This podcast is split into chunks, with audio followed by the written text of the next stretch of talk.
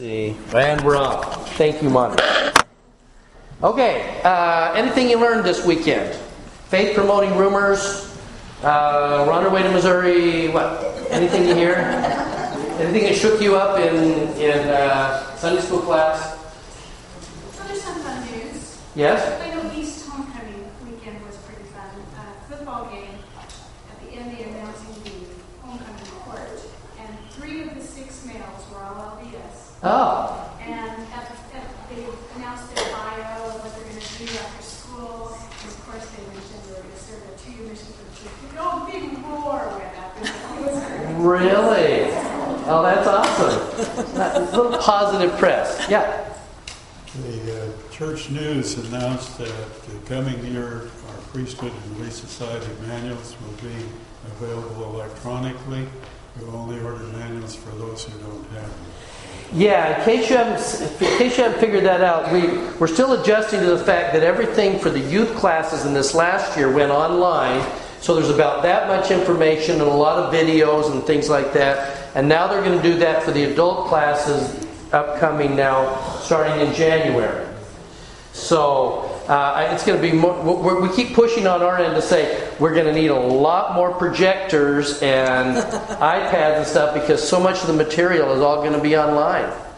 Um, which is pretty nice because there's, a, there's they're producing some incredible stuff. Okay, But you can't write in the margin. you can't. You've seen me writing the margins. Well, I don't know how to do it. Well, it can be taught. Um, I did learn something uh, yesterday, by the way. Um, I had to run up uh, yesterday morning up to the uh, Collin County uh, jail to visit uh, somebody. And getting in there, and, and, she said, Well, who are you? And I said, Well, I'm a, I'm a senior pastor. Ah, well, remember my congregation is there. Ah, okay. You know, and, and so she fills out the information. Then she says, Do you have a card or anything that says that this is who you are? Yeah, so I, uh, that is my recommend. Yeah, I give that for her. And, and she looked at it and she went, okay. and, and then a little while later she goes, can I make a copy of that? Oh, sure, go ahead and make a copy of that. Yeah, okay. so I realize it's the first time that I've been able to use my temple recommend for entrance into heaven and hell. In case you've ever wondered, it works both places. All right. Any, uh, by the way, any uh, mission uh, announcements? Anybody else going?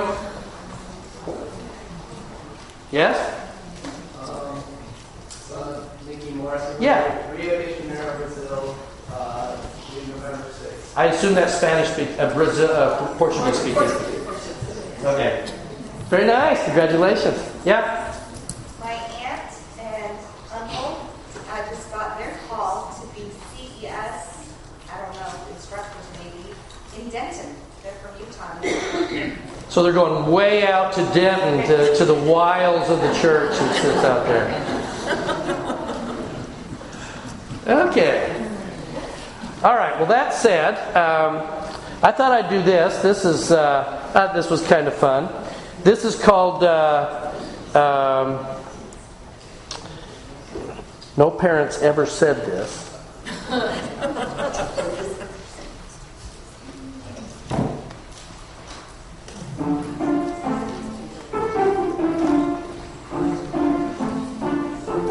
Can you kids please keep arguing? It is music to my ears. Your passionate temper tantrum you just threw has caused me to reconsider and change my mind. You're going to get exactly what you want. I really wish it wasn't my toddler's bedtime. We just need some more time together. I love changing a baby that is covered in poo from head to toe. I can't wait to get started on my kids' next school project.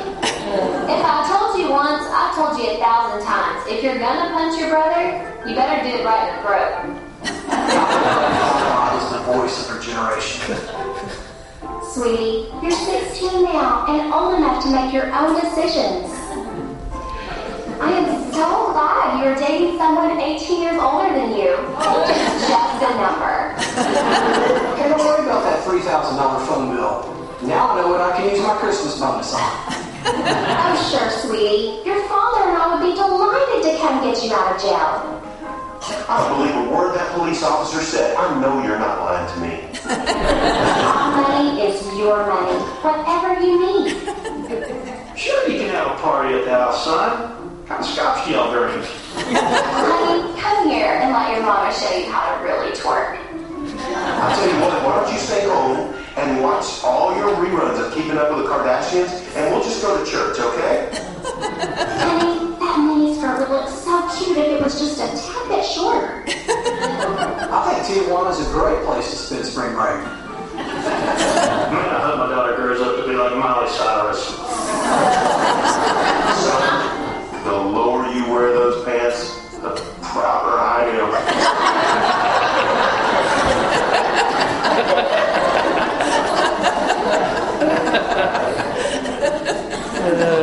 Thought they did pretty good on that one, didn't they?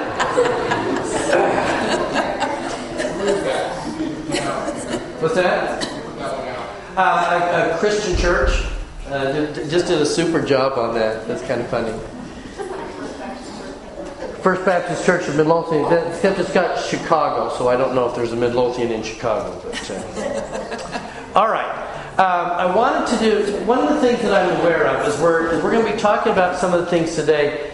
For those of you who have been in, in some of the classes before, some of this may feel like a bit of a repeat uh, because some of this stuff is, we want to go back over some of this, so this will sound a little bit familiar. But remember that we've got a number of people that maybe weren't here when the last time we talked about this, and repetition is really good. Uh, so let me just explain again. We were talking last time uh, about as you start taking a look at some of the words that are used in, in the Bible, you have to remember that uh, Hebrew, uh, this is actually the word for uh, sh- shalom. Uh, but what happens is, is that the, the consonants are the big letters, and then the vowels are the little guys uh, on the outside of it. Okay? So what happens when the old scholars were writing, they always leave the vowels out. All they're doing is writing with consonants. So if you are a translator uh, like William Tyndale, who's trying to then say, I'm going to now going to move this from Hebrew into English, they didn't always know, here's this consonant and it could mean this and it could mean that. So now we're going to look at it in context, the other places that it's used in the scriptures. So it's always a little bit of a guessing game. So that's why it becomes really important to know what it is that we think this word means and why sometimes it was misunderstood when King James people were looking at it, or Tyndale, or any of the others. So, to give you an example, so you might have a word like shalom, which then is just take out all the vowels. You get that. So when it's written in biblical text, going right to left, if they're, if they're reading along, that's what they're getting. Okay? So, give you an example. If you're trying, if you're one of those, that's one of the reasons why they have so many Dead Sea Scroll scholars looking at the same stuff, because they will look, uh, and even in uh, rabbinical circles, they'll all look at the same text and they might have five different interpretations of the same uh, verse. So, if we were going to go with don't mess with Texas, okay, don't mess with Texas, would go here. Think you can understand that one? And then we're going to put it in biblical text. You might have five scholars going, let's see, that could be uh, don't, it couldn't be didn't, it could be, uh, I don't know, and then that could be mess or moss or moose. Donut. Yeah, could be donut, yeah. Yeah, so so that's why it is when we start taking a look at these that sometimes that it's always good to go back and see what biblically has been said from, from Hebrew and then in New Testament, well the same problem with Greek.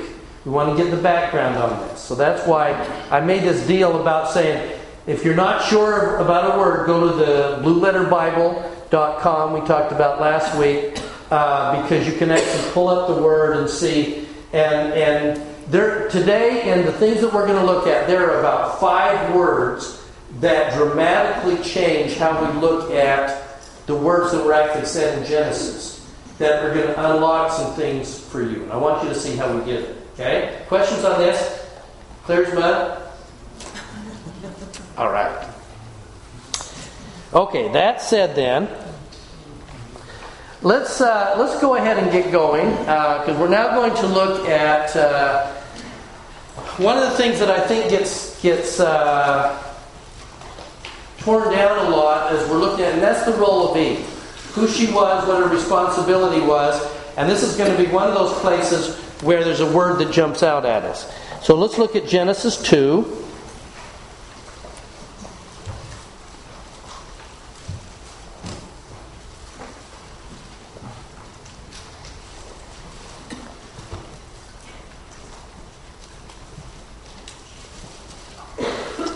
And so here we go.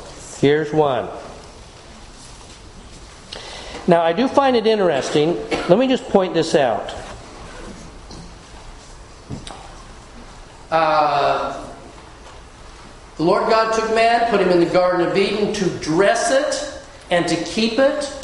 Now, I want you to kind of put in the back of your mind, because we're going to have a discussion in about 45 minutes about the difference between dressing and tilling. Those are two different things. Okay? But he's going to put man, put him in the garden to dress it and keep it. He's not tilling yet. Uh, command man saying, Now listen, of every tree of the garden thou mayest freely eat, but of the tree of knowledge of good and evil thou shalt not eat. For the day that thou eatest thereof thou shalt surely die. In both in, in uh, Genesis version and Abraham and Moses, Eve is not here yet. We look at that, well, in the temple version, she is. Yes, it's symbolic. I did just find it fascinating that in these versions here, here's the instructions being given to Adam don't eat of the fruit of knowledge of good and evil, but Eve isn't there yet. She will show up later. Any guesses on why that might be?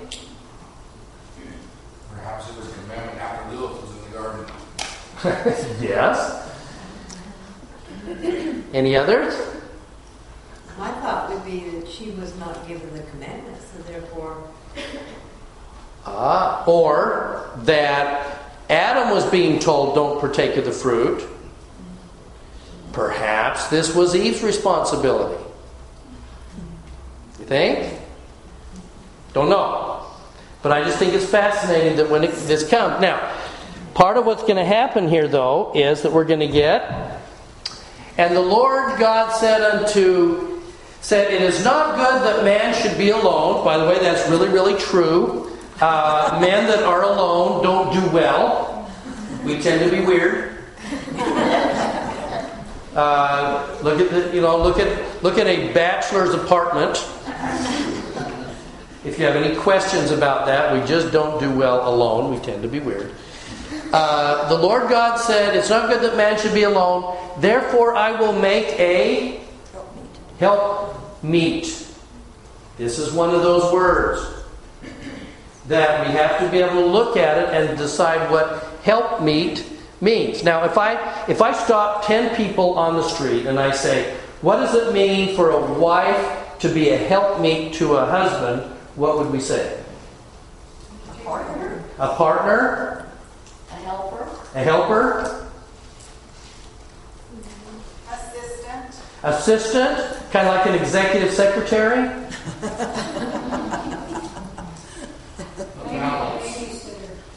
A babysitter? a babysitter?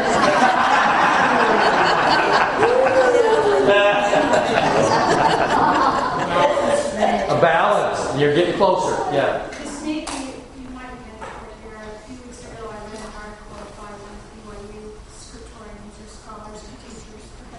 Right. That helpmeet is not an actual word. Right. And help qualify for. That's it. Okay, now we're getting closer. Okay, she said, say that again a little louder. Um, it's not necessarily a one word help meet. That's right. There's two words here. Help. help meet. Qualified. It's help meet for him, right? So that's why you break it up. You have to look at what help is. You got to look at what meet is. Because we put it together and make it really quick and make it an executive secretary kind of thing. Okay? Needs to hire a secretary to keep his appointments for him. You know, because just don't mess up. Okay? No, it says help meet for him. Okay? Help, meaning the, the word here is ezer, and it means strong rescuer. That's what helped me is. That's what help is. Help is strong. And, and it's not just rescuer like fireman, it's rescuer like savior. Like the re- the help. Our help in ages past. As in, if anybody's ever sung the song uh, uh, "Come Thou Fount of Every Blessing," and they're gonna we're, we're gonna raise an Ebenezer. That's not raising a Scrooge somewhere. An Ebenezer is a it's a stone of remembrance to the Savior, to one who came and rescued us. Okay, that's an e, so Ezer. So so uh, what he needs is a is a Savior-like person that will is meet for him, is equal to him, is is like him. He needs an equal that will be a rescuer for him. Does that make sense? So when we talk about the Lord saying it's not good that man should be alone, meaning, remember we talked last week. What was that God would look at this and he'd say, "Okay, I'm going to separate the light from the dark," and he saw that it was good, meaning godly. So he's going to say it's not godly for man to be alone. It's not godlike. It's not in our likeness. We're not alone. We need our Ebenezer. We need our the one like us who will save us. Okay, now she will save him in a number of ways. And certainly she will save us. Okay? So, uh, so we're going to go ahead and she's now going to be uh, created. Um, I do find it fascinating too. This is another one of those differences. Uh, those who uh, haven't been to the, the temple, there's a, a version of the creation that, that is done in LDS temples, uh, and it's very, very symbolic. And so there, there's some in, interesting differences between what's scriptural and what's there. And you look at it and say, okay, I, it's up to us to try and figure out what is which. It is fascinating to me, though, that Eve is not yet given a name, and she won't be until after the fall, when she's going to be known as the mother of all living. I, that's, I don't know exactly all the, what that means, but that's fascinating to me. Yeah. My daughter brought this up last night. She went to the missionary prep class yesterday, and I guess that was one of the questions that was brought up is, you know, that when Adam and Eve were in the garden, they had bodies of flesh and bone, but Right. they had no blood, so they, they were in an immortal state. Right. Until they partook of the fruit, then there was a change. Right. I imagine that, Of some type. yeah, that they actually changed from an immortal state to an immortal state. And at that point, that's how she became the mother of all living. Because then, not only did they have life or mortality, then the entire creation of the earth and everything in it. I've got it. I've got a quote, and I'll, that I'll show you just a second from Elder Nelson, our cardiologist apostle, uh, who has his belief about how that worked. Okay. All right. So, uh, so the, the world, so the earth, the Eden is created, and it has, it has within it. If we look at her as as a help meet for him, uh, remember that of all the, the, the garden, there are, there are two trees, right? One is going to be the tree of knowledge of good and evil, the other is the tree of life. Those are actual photographs.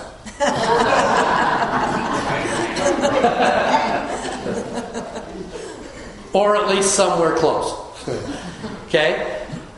Now, we have we have two trees. We also have two people, right? And there are two distinct roles that have to be played. What is the purpose of the tree of knowledge of good and evil? Yes, by doing what?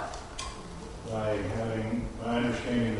differences between. Okay, and if I understand, in order for me to understand the differences between good and evil, godly and not godly, what do I have to do? I, I will have my agency. So what have I got? to- So the purpose of the tree of knowledge was to do what? You've got to have something to choose between. You have to have So how are we going to do that? between good and evil. We got to lead. That's right. We've got to enter mortality, right? So really, the purpose of the tree of knowledge of good and evil was to introduce us into mortality. Make sense? Who's responsible for that one? Eve. And motherhood and women. It is your job to issue to issue into mortality so that this experience can begin. The spirits of Heavenly Father. That means that this is your tree. To teach men and women knowledge of good and evil. Okay? Now, what's the purpose of the tree of life?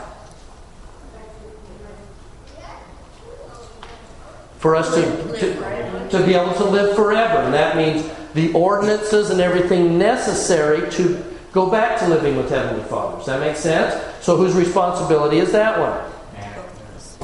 Adam's, right? Priesthood. Okay, now, that's one of the reasons why it is. And Cindy's not here.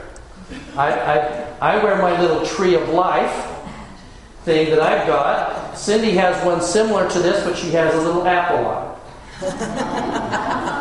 So, so Cindy wears kind of the tree of knowledge of good and evil, and I wear the tree of life. Those are those are the two roles that we play. Okay, so that's why this was very much a. Both sides were going to be needed into this fortunate fall, and then the ability to learn what we needed to learn, and then be able to uh, go back into the presence of God. Does that make sense? Okay. Now, ha- yeah. I just had a thought that uh, about this responsibilities. One of the responsibilities of us as mothers is to teach our children good and evil. And that is a major part of our role Right. in bringing children back to the kingdom of Father. It's not just bring them here, but it's also, we're going to talk about it. When we talk about uh, tilling, tilling is going to be a lot about nurturing and providing the nutrients so that the seed can grow. Okay? You're, you're, you're right there. Okay? That's why both roles are, are really needed here. This is why it was very much Eve's responsibility, and I think her foreordained role to introduce, uh, to, to partake of the fruit. And it was certainly going to be Adam's to then uh, have the presiding priesthood to be able to officiate in the ordinances that bring us back after we've had that experience. Okay? All right, that's it. So, how's this going to work? Ah, the, the, the thick plottings here. Okay? We need to introduce somebody into this process uh, that can do this. So let's go to, uh, and that, that brings us to, um, well, let me just leave this here for a second. Just wanted to have you see this. Um, Lucifer, uh, the, the word, we, call him son of the morning, that's one of the phrases, but if you look at the other uh, words that are used, the word that most often describes Lucifer, especially in Isaiah 14, I think, is light bearer. That Lucifer is a light bearer, or was a light bearer before he fell. Should give you some idea. One of the things that has sometimes stirred uh, Christianity and a lack of understanding is, um, Elder, let me ask you something. Elder. If someone says, I understand that Mormons believe that Jesus and Satan were brothers, well, that's just, he's evil, say the Savior is God. How could they be brothers? That is a slap against Jesus. How would you answer that? In Portuguese. okay.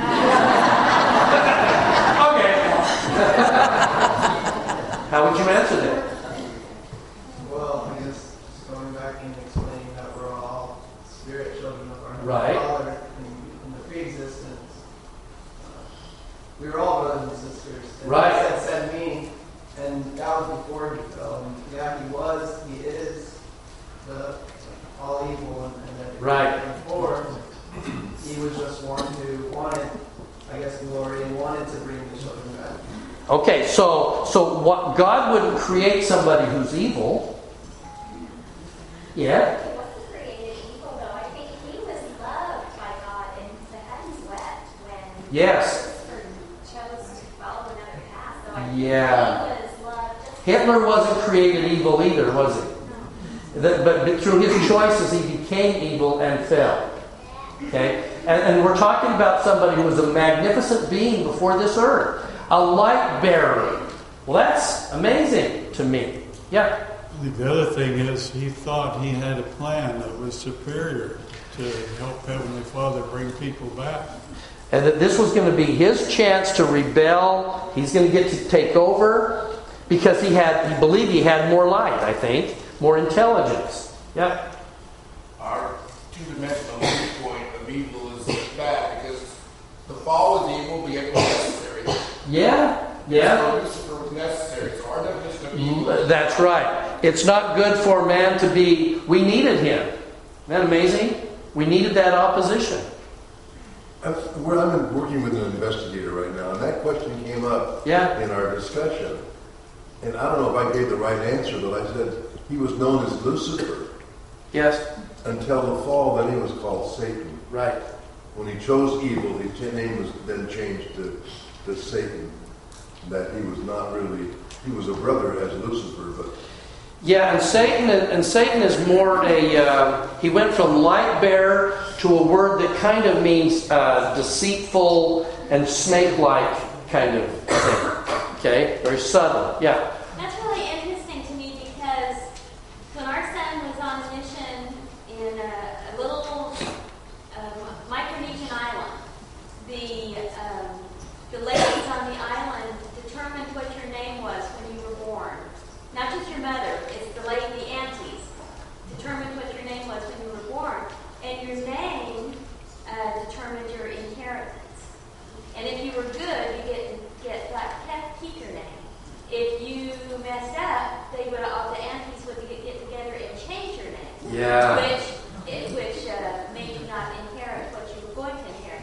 I find it really interesting that when Lucifer chose evil, his name was changed. Yeah, W- boy, we could spend a lot of time on names within within the Old Testament and uh, like kings in the Book of Mormon. If you became a king, you changed your name to Nephi for a while. So I don't think King Benjamin's name was originally Benjamin. It meant some other things, a uniting of tribes and stuff. Yeah. Since we call him, or he was called, the son of the morning, Yeah. was he born before the Savior? I ain't going there. The Savior was first born. I have my own opinion on that. Well, we've talked so often about the second born being the one with the uh, authority and the priesthood and the. And there is a little tradition in the Old Testament where the firstborn always falls, right? So I don't know. It, it, it's a fascinating discussion. We don't have a lot of information on that. Okay? But we do know he was a light bearer. So let's look over at. Um, if we're going to look at Genesis 3, now let, let's tack on. Um, we get a little bit of but information from the book of Moses. Now, where, where did uh, the book of Moses come from? Just to remind ourselves. No, that's Abraham. Yes, Joseph Smith was, was looking at the Bible and under the, under uh, Revelation was not taking stuff out of the Bible, but adding things that we think were maybe removed early on, and some of that was this. Um, I, the Lord God, spake unto Moses, Satan, whom thou hast commanded in, in the name of mine only begotten. Remember, he just cast Satan out. Saying, Send me, I will be thy son, I will redeem all mankind. Uh, but my beloved son, who is my beloved, chosen from the beginning, uh, thy will be done. Wherefore, because that Satan rebelled against me and sought to destroy the agency of men. That was his goal. To, to destroy agency. It is always his goal to destroy agency. If somebody is, is being influenced enough by, by, by Satan that they get into addictions, for instance, or sin, what does that do to agency? How? How does it take agency? You're addicted, then you don't have a choice. It cuts down on your options, right? You, you, and you don't believe that you have as many, right? That was that anything coming from him is designed to restrict your your options. Now, explain that to our teenagers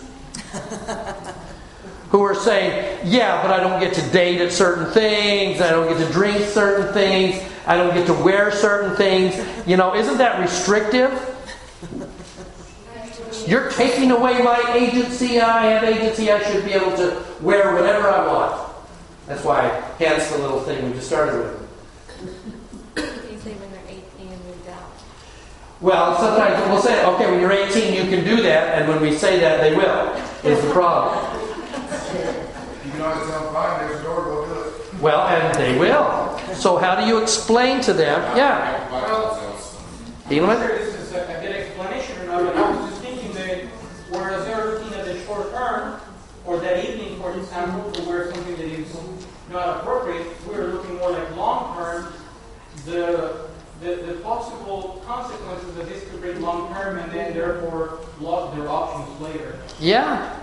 Let, let- let- let me ask you something. If, if you climb, in, climb into a cockpit, and, and it's like, here are the rules, and you go, nah, I want to really kind of do whatever I want. or, or you're going to be on instrument approach, he's pilot. You're on instrument approach, and you go, nah, I think I'm going to do it my way. They'll, they'll say, okay, you're uh, not cleared to land, go find your own airport. you have to comply the flow of traffic, or you just can't come in. Yeah, in other words, you have your agency. You really could say, I'm going to, I will do whatever I want, but I choose to do things certain way. Why? In other words, you, you've got your agency. You really could choose to listen to the air traffic control guide or not to. How come you listen to him? How come you use your agency to follow his directions? Because I know that he has the bigger picture, because he has radar in instrument conditions that I cannot always see outside because there's clouds. Yes. And he has a big picture, and I know he's on the ground firmly secure in there, and he's trying to guide me in. Sure, and he sees where the other planes are, and he says, "You don't know that there is somebody below you and coming in at another thing." Or the mountains. Yeah, and there is that mountain thing, yeah, and the ground is at a certain level. yeah, Lee, there's an excellent article in the New Era this month about this subject for youth, and it talks about when they're when they're talking to their non-member friends who who um, maybe kind of scorn them a little bit about the fact that they're so limited to what things they Yeah, can do. yeah. It says to, um, you don't get to drink. That's so bad. Exactly. Or you can't wear bikinis, or you can't wear stuff with dresses to prom or whatever. It explains to the youth to not use the word "I can't do that," drink? That's so bad. Instead,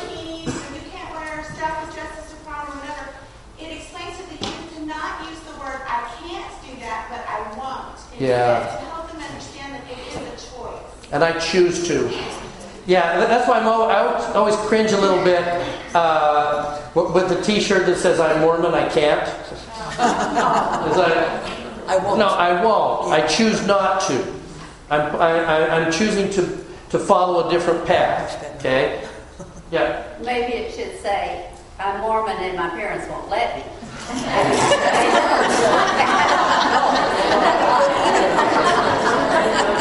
Which is what the attitude is a lot of times, right? If it was just me, I would, but she said I can't. Otherwise, I'll be grounded all weekend. You know, it's like it's forcing me to do all this stuff. Okay, but again, listen to what Lucifer's plan was. It was to find ways to suddenly take away our agency, and sin does that. It slowly lops off our ability to make choices. And we use our free agency, but he takes that away. It's been his goal from the beginning to limit our choices. Satan, like the Lord, uses the same system as the Lord. Line upon line, upon precept, one little step. A little bit at a time, yeah. Yeah, very. s- In fact, it's very subtle. Now, one of the reasons, by the way, um, that, that I, I just wanted to mention this. Uh, let's let me do it this way.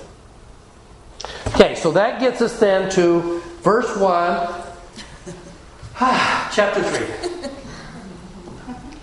At, at this rate, we'll be lucky to make it out of Genesis by May.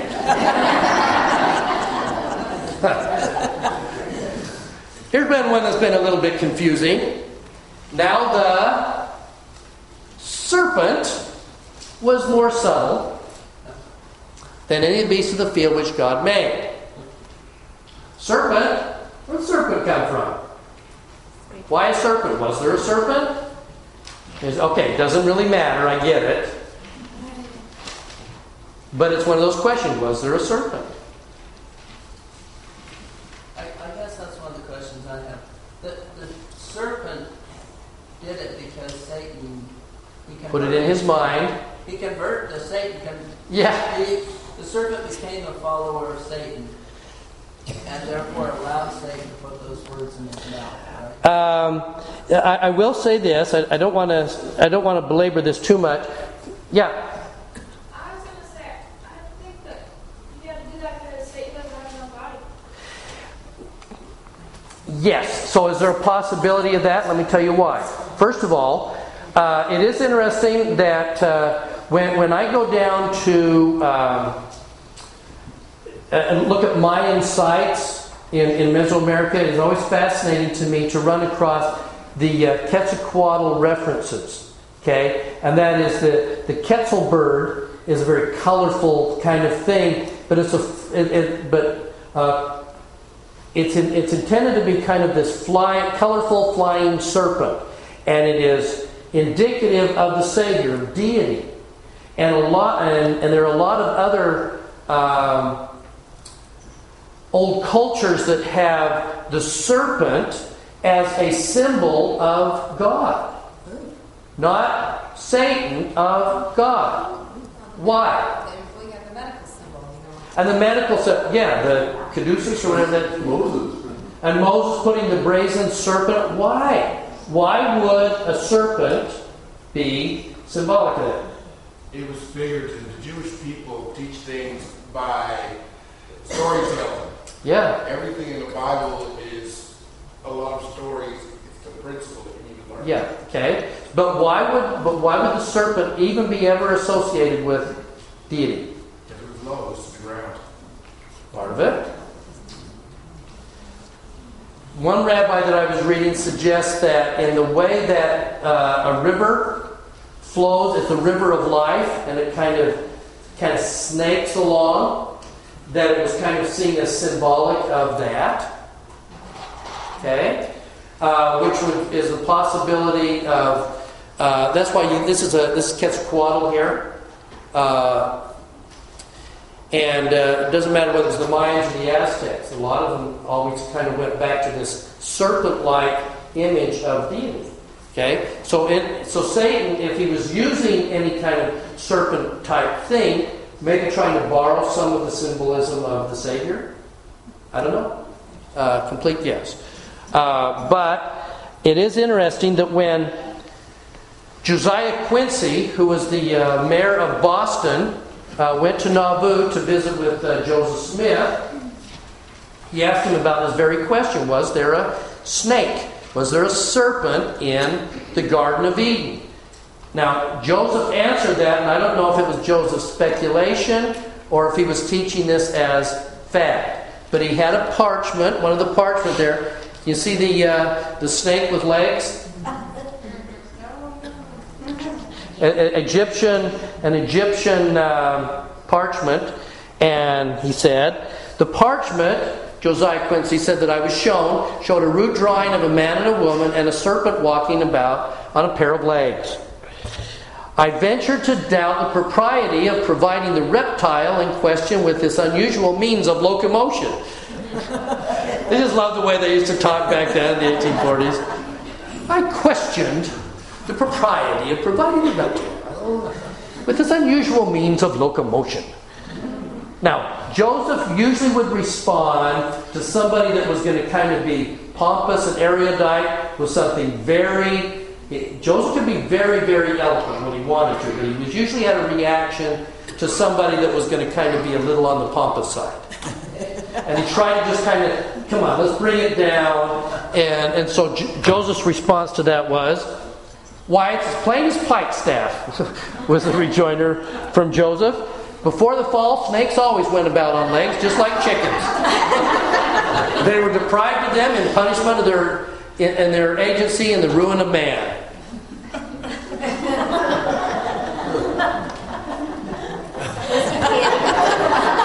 I don't know. All I know is that this is what Josiah Quincy reported in his conversation with Joseph Smith. And so I thought, wow, that's interesting.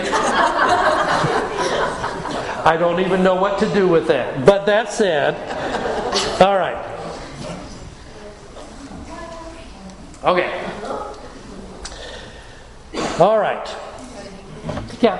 It, it makes sense to me that this that Satan was or Lucifer was trying to imitate Christ. Yeah, it does me too. I could never figured that out before, but it's like you know, That's why. That's why there's a part of me that wonders if maybe there was a serpent there. I, I again, I just there's no way to really know, but it, it would sort. There's some sense that.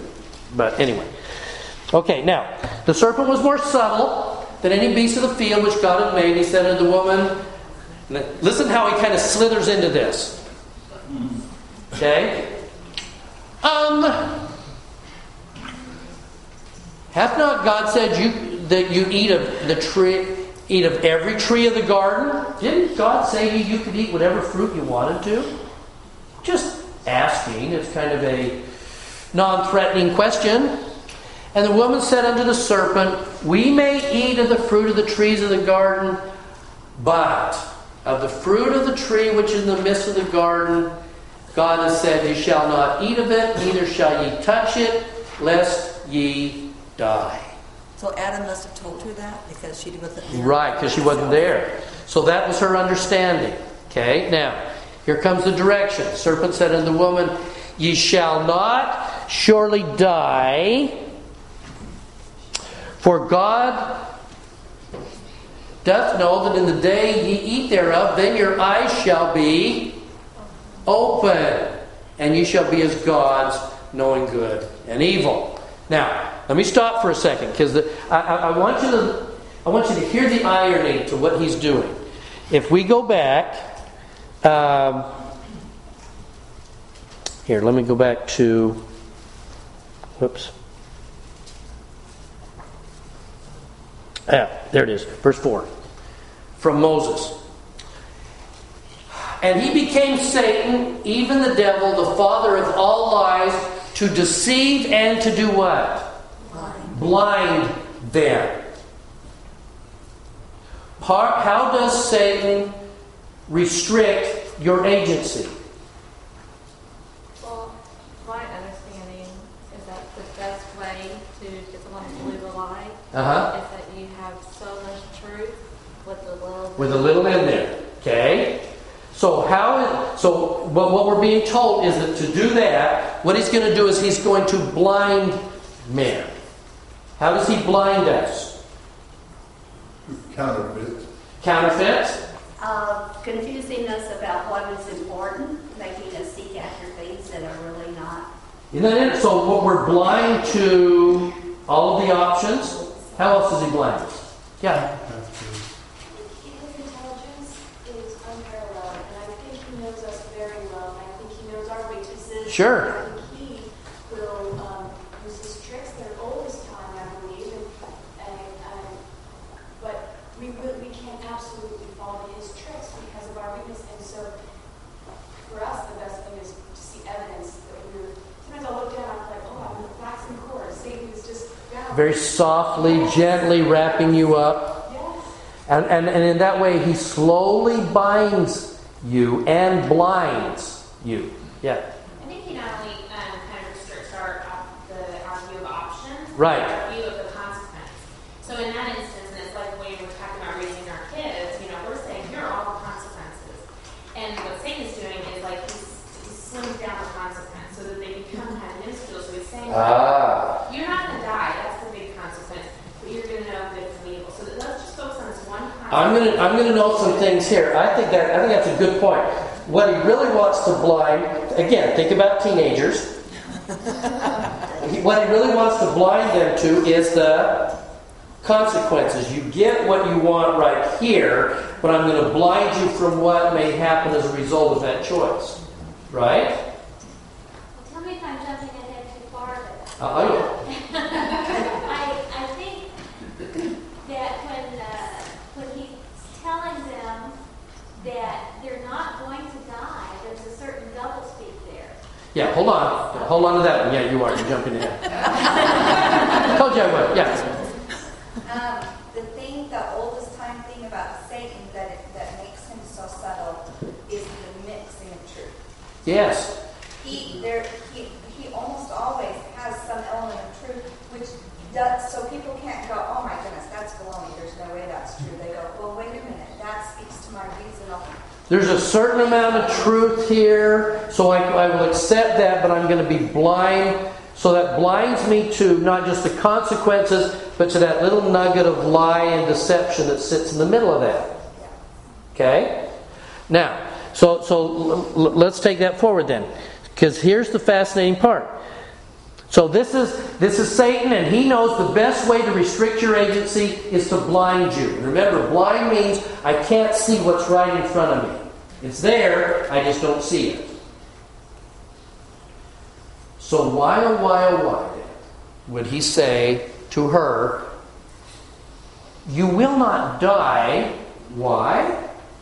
Because the reason he's telling you this is because for God doth know in the day ye eat thereof, then your eyes will be open. Doesn't it sound like he's telling Eve, I want you to eat of this fruit because then your eyes will be open. I don't want you to be blind anymore. I want your eyes to be open. I love you. It's kind of just, I, I wonder if he was trying to get her to say, like, God created you, and he's trying to suppress you, so you couldn't be smart enough, but do what I'm telling you, and you can be smarter just like God. There's the big lie. The biggest lie in everything that was told here is that lie. Because let me just remind you did, did Satan want her to die? No. I believe that it was in Satan's plan to make sure that she didn't die. I don't want her to die. I want her to live forever in her sins. So when he's saying to her, You will not die, I think he's really saying, I don't want you to die. I have a second I have a second part to this plan. Eat of this fruit, and then eat the second course. Eat the other one. I don't intend for you to die. I don't think dying was the big lie. The dying was God is wanting to blind you to his real purposes, which is he's really going to be threatened if you eat the fruit and become like him. That's what it, it, it's a. I'm going to accuse God of not wanting you to grow. I'm going to accuse God of not enabling you to learn everything that you could learn. But I need to tell you the secret. You need to eat of this fruit, then you will be as God. He's not going to like it, but hey, I'm, I'm your brother and I love you. Yeah. Okay, but here, I get this is where I get lost. So, we have, Eve had to take that fruit. Yes, she did. And when you think of Heavenly Father's plan, Yeah. there had to be a thought in the sense of that. So where in there, I mean, Satan, it's hard to understand how Satan, I mean, he's, yes, he's getting her to do something. Mhm. But at the same time, it's something that had to happen. Right. But how is Satan, how does Satan key into that as far as, I mean, we know Couldn't let, words. let me ask you this: Couldn't we just skip Satan?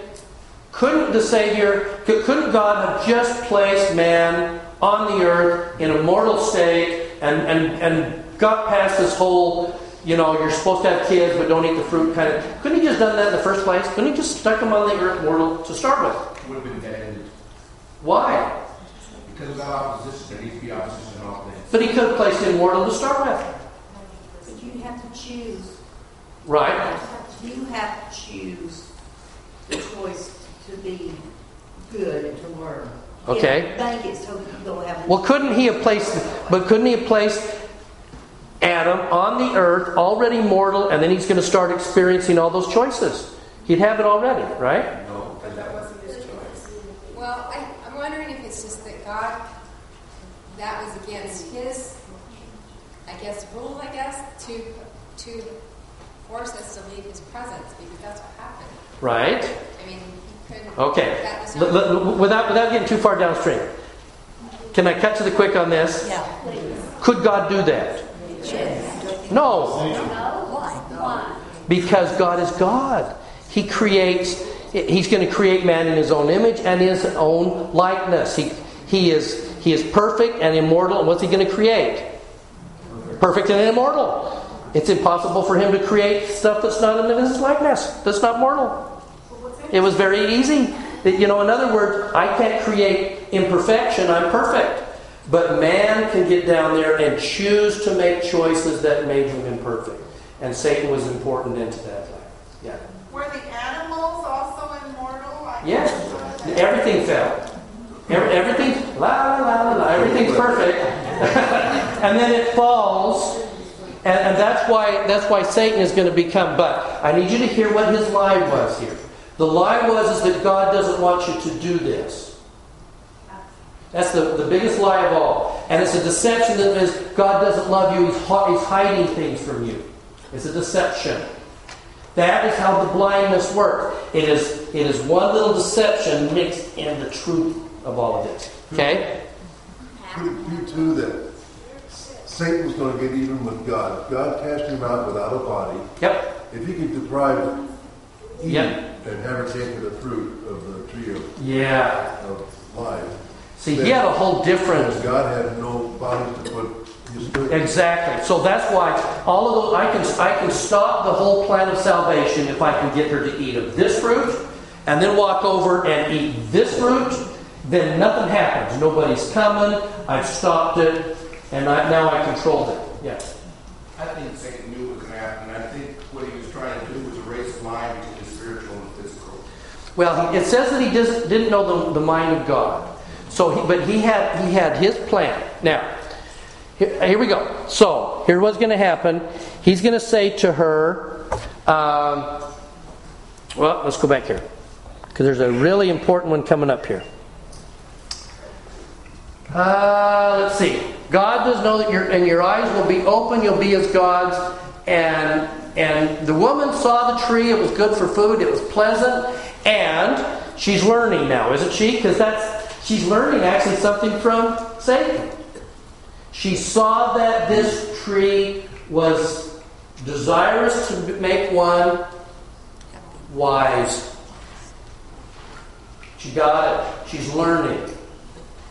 She's learning. She's recognizing. I think she went, You're right. I, I do need to eat the fruit. Now, I think she did it, bless her heart, uh, and the, the temple has done a good job of it. I think she did it with eyes wide open, saying, I'm going to partake of the fruit, but I know what's going to happen here. I'm going to be cast out. I know the consequences, but I got to do it. This is God. This is the only way this can happen. I mean, what a courageous lady, knowing what she was about to give up. Now, her eyes were open, and she understood. I this is something that's got to happen. Yeah. This is just Kimberly's thought. For years, I've wondered whether or not we know how much time passed from the time Satan told her about the fruit to the time she decided to partake. That's an interesting thought, isn't it? Why don't you subtly teach her about this over a series of times? And maybe she weighs things and learns. That's a, Kimberly, that's a good idea. But not only that, what if she slowly thought about it? And understood. You know what I mean? Beautiful thought. Yeah, beautiful. Years ago, I was teaching elders quorum um, after I got home from my mission, and uh, back in '72, I believe. It was in the Ensign, and the, and the topic was along this line. And uh, Hugh Nibley made the comment that Adam and Eve were in the Garden of Eden for 400 years before they fell. Whoa, Really? 400 years? Yeah, and I remember that so specifically. That's a long time. Yeah. on, on, a fruit only diet, yeah.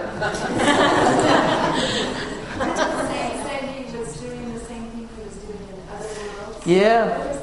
Uh, I don't know. That's, that's a really good question. Um, okay, so, so take a look at this. So, uh, what happens? So she sees the tree, she eats it she gives it to her husband, and it says that in the moment that the eyes of them were both opened. So, isn't it? That, in other words, there was there was an element of them being blind up to that moment. They're going to eat of the fruit, and now their eyes are going to be open. And the first thing that they recognize is that they are.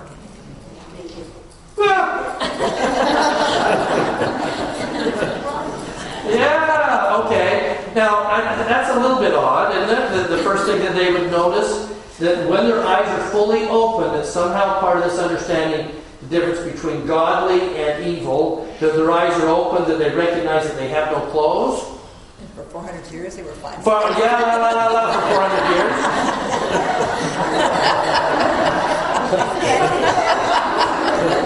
Kevin, couldn't that be symbolic as vulnerable? Okay, closer, closer. This is Blue Letter Bible time. What does the word naked mean? You're about to learn something. I know, when you look and you shouldn't. Yeah, okay. See, I got to cover it up because you guys look ahead and there it is, and um, it means helpless.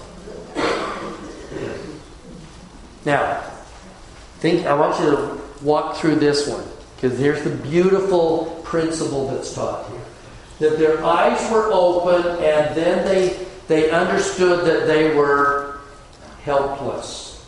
Helpless to save themselves. Yeah, here comes the knowledge. I think they must have realized then that they no longer would have God there with them. Yes. That they would not be in His presence. And they could not of themselves, that they needed to fall, but they of themselves couldn't get themselves back that it was going to require somebody greater and more powerful than themselves. Yeah. Well, getting back to what I was saying earlier. Okay, now would be a perfect time for you to go with that. Yes. About the double speak. Yes. The Father told them that uh, that they would die if they took the fruit. Yeah. Satan says, you won't die. Yeah. And that's where I think that the, the double speak, so to speak, comes in. Because The fork of tongues. because obviously they partook of the fruit and they didn't die. Not in that day. Well, but they died spiritually. Yes. So they Yes. did die. So when the Lord told them, if you take it, if you partake of it, you're going to die. And they did, because in the day that they partook of the fruit, Now they're going to have to leave the leave the presence of God and fall. Remember, the fall was physical; it was spiritual. And you're right. So, so now they're going to have to leave, and they recognize that they were helpless. Now, interestingly enough, so when they noticed that they were naked and helpless, what did they try and do? Covered up. So they're going to cover themselves up with uh, aprons, which re- really means a robe. It's a it's a covering. It's a it's a wrapping. Okay. Now let me. We we talked about this. I don't know. Was it last last year sometime? That ultimately Adam and his wife did the God did God make coats of skins and clothe them. Okay. The, the clothing that he's going to give them is a coat of skins, and where is he going to get the skins? An animal. That's going to require the shedding of blood. Okay? That covering is called a kafar or, or kapor in Hebrew. Okay? Uh, the, the covering over the uh, in the uh, Ark of the Covenant or the Ark of the Testimony in the Holy of Holies is called the kaparet. It's the, it's the covering over the commandments. The, the hat, kaput, I mean, it- that is the skull cap thing in, in Jewish. It's a covering, the, the pitch that covered um, the um, Noah's Ark, we're going to talk about next week, was an atonement. It was a, that's where the word atonement comes from. It's a covering to cover things up. Okay? It covers us. And, and, and what happened initially is that man, that Adam and Eve, when they recognized that they were helpless, their first efforts before God's going to actually step in and do that, they're going to try and find some way to do the covering themselves. They create a true kapor, a true covering requires shedding of blood, the Savior. A fake kapor, a fake covering, is something done with our own efforts.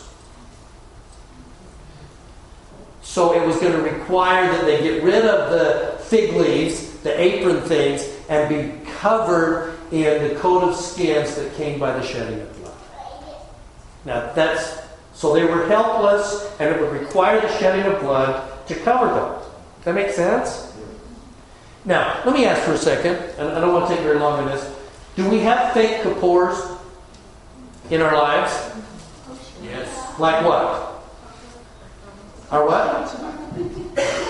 When, when do we try and use our own our own aprons, our own fake, inadequate kapors to cover our helplessness? Our actions. Our actions. Pride. Yeah. Yeah. Yeah. Or We can justify what we did. And when we when we are stuck in a perfectionism cycle, isn't that a fake kapor? It's a fake covering. I will cover my inadequacies through my own righteousness. I will I can fix me all by myself. And I really don't need the shedding of blood. I will try and do it myself. Well, I think like naked meaning you can see you can see everything. So I think they realize, you know, like, oh, I've been caught. But then the first thing says is, "This like beguile me," like you know, kind of covering it up, like it wasn't on my fault. Yeah, there's a little bit. Yeah, we're going to talk. Oh man, I hope we get to the. This is where shame and afraid were actually introduced in first time they'd ever felt these things. Okay, but by the way, I always think about this. Think about when toddlers get to about a certain age, two and a half, and there, and that's the point at which they want to start dressing themselves. I do it. I do it. Okay. You know, that's when you see kids show up at church like their their shoes are on the wrong feet. You know, the you know the shirt's on backwards, and it's like I dressed myself. yes, you did. and, and, and I have to think that there are times that Heavenly Father's watching us walking around, trying to be. We're overly perfectionistic and we're beating up on ourselves. And it's like we're standing before God going, I dress myself. he goes, Yeah, I know. Once you get over yourself, then let's find out a way to really use the atonement because that's not working. Yeah. Yeah. Oh yeah. You guys do it. Ooh, you know, you're helpless. You you guys do something that's going to cover you up because we don't want to do that shedding of blood thing. Because by the way, it's the shedding of blood thing I didn't want to do.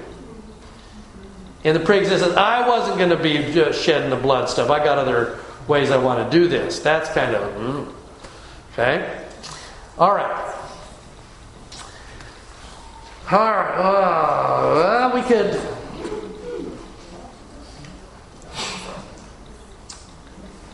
We'll come back here to Elder Nelson's quote. You guys haven't been reading it, right? No. That's a very good thing. Thank you. Okay.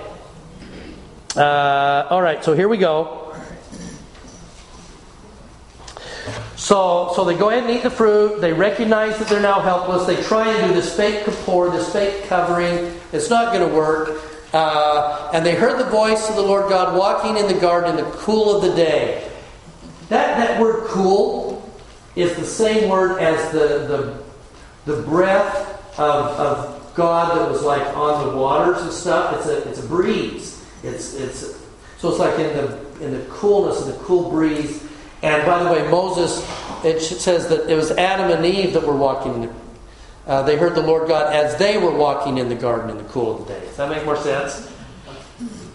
Rather than God's walking around just hanging out in the garden in the cool of the day. It doesn't make any sense. No, it's Adam and Eve. They're walking around of the day. They hear his voice. Uh, and they hide themselves from the presence of the Lord God among the trees. And God says, Where are you? And he said, I heard thy voice in the garden, and I was, for the very first time in my life, I was afraid. This is how afraid and shame were introduced into the world. It came as a result of if I can't cover myself with the fig leaves, I will cover myself by hiding.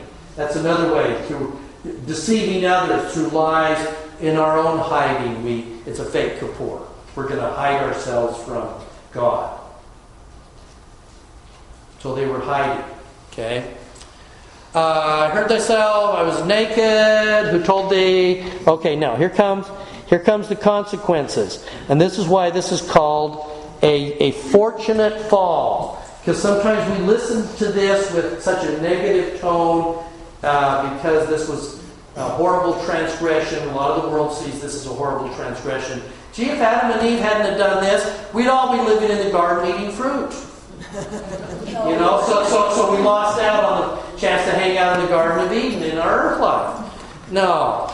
There was, there was a reason behind this, and everybody's going to get their consequence. Now, unto the woman, the Lord says, I will greatly multiply thy sorrow and thy conception. And in sorrow thou shalt bring forth children. Thy desire shall be to thy husband, and he shall rule over them. Okay? This rubs some people the wrong way, right? That doesn't sound good. As a result, because she did what she was supposed to do, and she fulfilled her responsibility and was incredibly courageous, that somehow she should now be ruled over. it doesn't sound right. That's why the word and and uh, is that that word over is really baked and it means with. He shall rule with thee. That, that the Hebrew word on that is baked, and it means uh, rule with thee. Okay, change it a little. And and President Kimball looked at this also and said that word rule uh, should be replaced with preside. He shall preside with thee. In other words, he's going to, part of the priesthood responsibility is that he's going to preside. He'll be the watch, watchman on the tower in the home, and but he's ruling with thee. It's a, it's a joint partnership. Okay? And she's going to have her sorrow in, in conceiving children, and he's going to have his sorrow where? Bringing forth. Yeah. Where?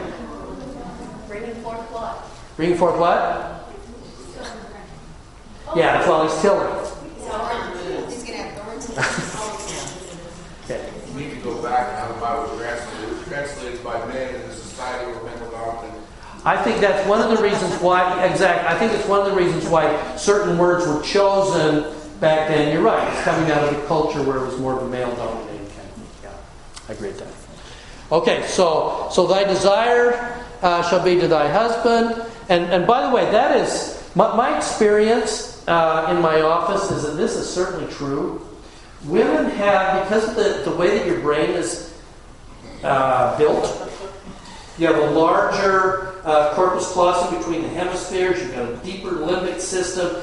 Your ability to love and be loyal is incredible, and it's beyond our ability as men to match you. That you have a, a marvelous ability to do that. A, a, woman's love is an amazing thing. Uh, that's why you put up with us. Um, unto Adam he said, Thou hast hearkened unto the voice of thy wife, eaten the fruit. Uh, now listen to his. Thorns and thistles shall it bring forth unto thee, and thou shalt eat of the herb of the field. Um, and it was at this point, according to the scriptures, Adam gets it, and he says, "Oh, now the perfect name for this for this wonderful woman with me is Eve, because this is at the point now she becomes the mother of all living, because everything is going to come through her." And I recognize what she's done in bringing mortality to the earth. What does that have to do with the word, the name Eve? Does Eve have a meaning that I, it, it means she, I don't know if it's uh, in one place I saw a definition of Eve as, as many. Adam is seen as many, and Eve is seen as many. Whether this is like in the Adamic language that Eve means the mother of all living, I don't know. Whether she's just saying, it, I suspect it is, if I were going to guess, that this really, that's probably what her name means the mother of all living. But that's certainly a responsibility. Because when a name is placed on somebody, again, in these traditions, the name means their purpose. It gives them, it gives them uh, who they are. Yeah. So do you suppose she had a different name in the garden? Don't know. I don't. I have a hard time believing it was just like, "Hi, woman." Yeah. that just doesn't. That doesn't make any sense, does it? But in the same way that Abram becomes Abraham and Jacob becomes Israel, you wonder if maybe Eve had another name. Maybe that's where Lilith came from. I don't know. There's that Hebrew tradition of a, that Eve was actually the second wife. Have you heard that one? And Eve, yeah, Lilith, yeah, she was a bit headstrong, so she fell, and, and Eve was the second wife. Yeah, strange. And the first wife, first wife was Lilith. Yeah, fascinating. Okay. All right, so he's going to have to do that. Now, uh, a couple of things that, that go with this then. Um, um, I want to read this quote from Elder Nelson. I think I've got the whole thing. Whoops.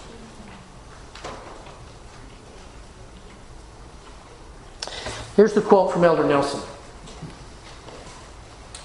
As we consider self defense, self repair, and self renewal, remember this is a doctor, an interesting paradox emerges. Limitless life could result if these marvelous qualities of the body continued in perpetuity.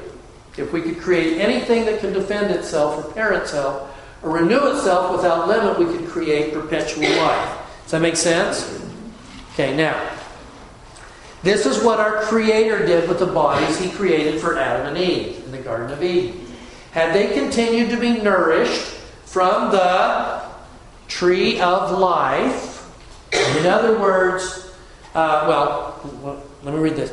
Had they been, had they continued to be nourished from the tree of life, they would have lived forever. What was keeping them living forever? The tree of life. They were partaking of the tree of life. So does that mean they already were eating that fruit? Yes, that's what he's saying. What kept them immortal was they were eating the tree of life. Okay? That makes sense? But you said a minute ago. Yeah, they were, eh, they were eh, being able to eat everything except the tree of knowledge of good and evil. The tree of life, according to Elder Nelson, was what kept them immortal in the garden. But you said that Satan wanted them to have the tree of life after he did eh, that. Because apparently, hold on to that. Okay. Hold on to that idea. According to the Lord, as revealed through his prophets, the fall of Adam instituted the aging process, which results ultimately in physical death. Of course, we do not understand all the chemistry, but we're witnesses to the consequences of growing old. This and other pathways of release assure us that there is a limit to the length of life upon the earth. So, did as soon as they ate of the tree of knowledge of good and evil, did they fall over dead? No. When did they die? Spiritually. How long did Adam live? 900. And, so he wouldn't die physically for about another 900 years. And Eve probably very similar. He died spiritually that day that they were cast out of the garden. So by now being separated from the tree of life, they couldn't keep eating the tree of life, so the aging process began in some way. Satan wanted them to keep eating of the tree of life. Now you know this, but you're going to keep eating here so you don't progress, you don't move. Yeah. I am that as teacher at Ricks. That was before it was. Before. Yo, you're dating yourself there. And that was before I am a Ricks descendant, so when I was today. Yes. And also my mother's teacher, which is a little worrisome. But um, um, he used to say is, you know, they talk about flesh and bones versus flesh and blood with light in their veins, and he also said the same thing. Yeah. The system is set up. It's the blood in our veins that breaks down the system. Yeah. If we had that light flowing through our veins, Yeah. our system would work forever.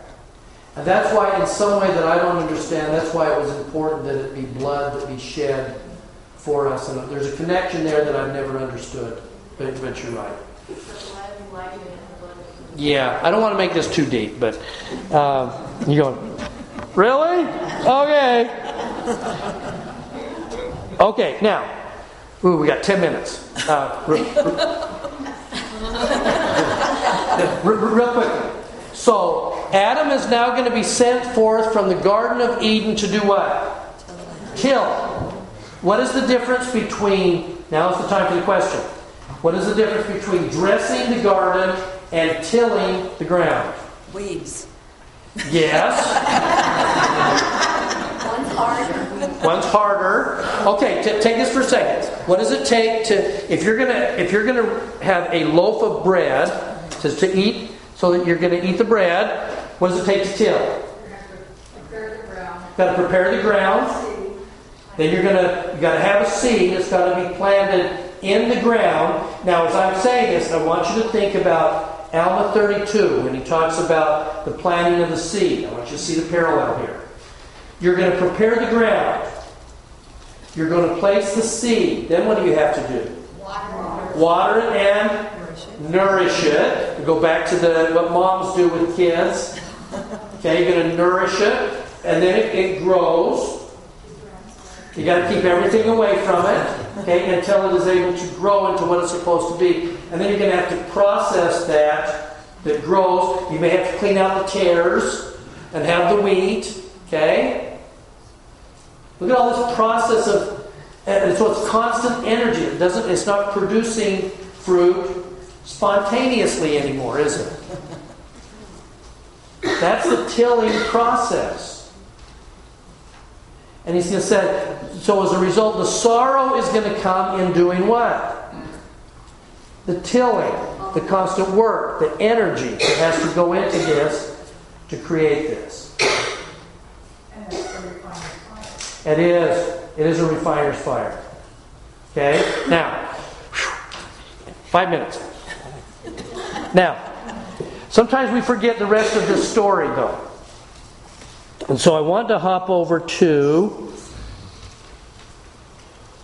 and we're grateful for, for modern revelation.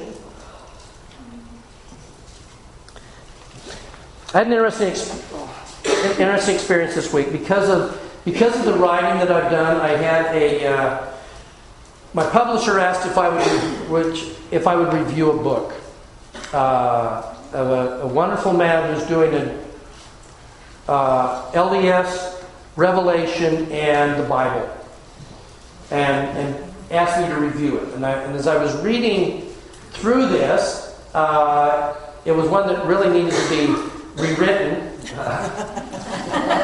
quite a bit. But then he got to the point where he's talking about the fall. And he said, really, uh, the fall wasn't all that bad for, for Adam and Eve uh, because uh, ultimately, and he's going to quote this, talking about uh, the fact that uh, verse 10 uh, after it's all explained, Adam blessed God, was filled.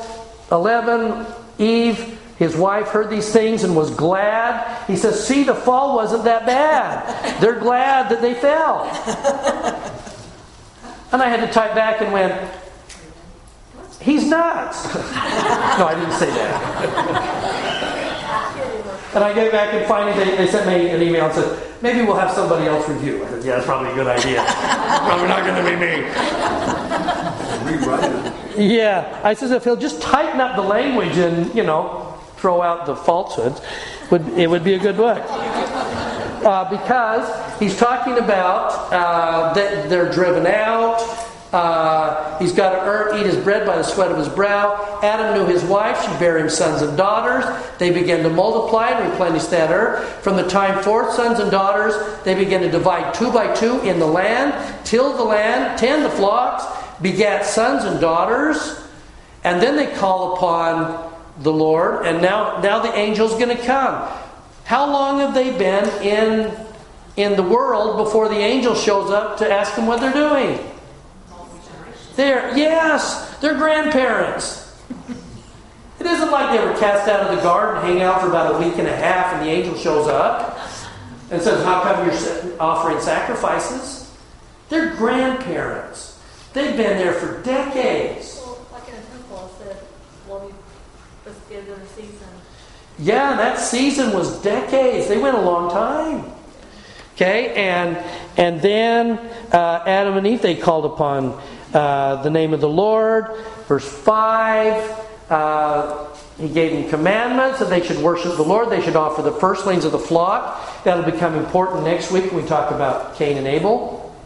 So he's telling them exactly how they are to perform these sacrifices uh, because it had to be in, the, in remembrance of the Savior. Uh, many days the angel comes. Why does thou offer sacrifices? I don't know. God commanded me, and then he's going to teach him. Okay? Um, and this is the point where uh, they recognize um, that because of my transgression, my eyes are open, and in this life I shall have joy, and in the flesh, after the resurrection, I will see God. I think they can still remember having talked to God. I mean, because it says in here that they could hear him actually from the garden. From time to time, they heard his voice coming from the garden. So they can still remember their time in Eden. But that's still hard. I mean, in some ways, that makes it tougher, doesn't it? It's a little bit like when the saints are in Nauvoo and they get driven out by mobs and they get to the other side of the river and they can look across the river and there are their homes, but they just can't they're not allowed to go back to their homes. It's like it's close. That's miserable. We used to walk and talk with God. Now we're separated from Him. We've fallen. Okay? Now, I think it's important that the, the final piece to this, and we'll, we'll just kind of finish with this, because I think this was the moment that for Adam and Eve made all the difference. It's actually over in Moses 6, and I know I'm hopping and skipping and jumping. Uh, verse 53, I think and our father Adam spake unto the Lord and said, Why is it that man must repent and be baptized in water? I'm skipping. You got to go, gotta go back in Moses 6. And, and the Lord said unto Adam, Behold, and this had to feel so good. Behold, I have forgiven thee thy transgression in the Garden of Eden. There was that moment that even though we transgressed the law of God, and you have done everything that I've asked you to do, and you are completely forgiven.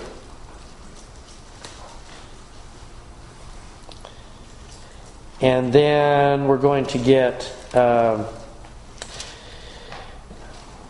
64. And it came to pass that when the Lord had spoken unto Adam, our father, that Adam cried unto the Lord, and he was caught away by the Spirit of the Lord, and was carried down under the water laid under the water, was brought forth out of the water, and thus he was baptized, and the Spirit of God descended upon him, and thus he was born of the Spirit and became quickened in the inner man. Okay? Now, I just believe that for Adam and Eve to go from the light and glory of Eve and to, be, and to fall in the way that they did and, and, and be having to learn to till and struggle and that life was really hard and that they remembered what it was like to be in the presence of God. To have God say to them, Thy sins are forgiven thee, thy transgression is forgiven. And to be baptized that you can return. And I think that's why when we go back to these words that Adam blessed back in Moses 5. Adam blessed God and was filled and began to prophesy concerning the families of the earth, saying, Blessed be the name of God, for behold, for because of my transgression my eyes are open, and in this life I shall have joy, and again in the flesh I shall see God. And Eve gives the greatest sermon on the gospel in just a few short verses. Were it not for our transgression, we never would have had seed, and never would have known good and evil, and the joy of our redemption and the eternal life which God giveth to all the obedient. That's it in a nutshell. That while they were, the Garden of Eden was wonderful, what did they not know? Joy. Isn't that weird? They couldn't know joy because they did not yet know sorrow and they didn't know evil. It's in that contrast that we learn. It was a nice place, but they didn't know joy yet. She says, Now because of our transgression, I now know joy. This was a great thing, and, and we're forgiven. She has grandkids. And I've got grandkids. There you go. And because of that, I wouldn't have had grandkids. That's a, that's a great way to say it. Interesting, they always, they say transgression and not sin. Yeah, because it wasn't a sin, it was a transgression. Uh, that, that they did it with a what little bit of knowledge that they had, which was hard. They were they were naked. They were they were innocent. Yeah. Just one thing I kept thinking is even when the Lord told Adam, told Adam that he was completely forgiven, he didn't return to the garden. God didn't say you're forgiven now. This is Yeah. The consequence were made. The consequences of great And point. that's why Adam was able to continue to say, okay, in this new state of where I am, I can find total joy. I understand the everlasting or eternal life, and Great point. And, and, and so I will continue to live out my life, but there will come a day at, at the resurrection when I will receive, I will die, I will receive my body back, and in, in the flesh I will again see God. And I understand it now. I understand the, the full ramifications of the gospel. Great point. Brothers and sisters, it's our job to till. We, we till this earth, and sometimes it's, the noxious weeds can seem almost overwhelming can almost seem too much. But we, in this life, we can also receive joy as a result of understanding sorrow. And that's why we cannot praise uh, Mother Eve enough. What a wonderful woman she was and is. Uh, and her sacrifice is beyond parallel. And that, that Adam was able to understand enough to then follow her guidance and counsel and, and what she did brought earth life to us. We're grateful for these wonderful beings and what they did for us. I pray that we can kind of see this all for what it is and uh, kind of duplicate in our own life. That ultimately, I believe the ground that we till the most is ourselves. I think it's our own hearts. I think we have to till our heart so that the seed can be planted. I think we have to nourish it. We can feel the movement as we learn and grow and love. I think we're the ground that needs to be tilled. I pray that we can do that in our lives this week, and I leave that with you in Jesus' name.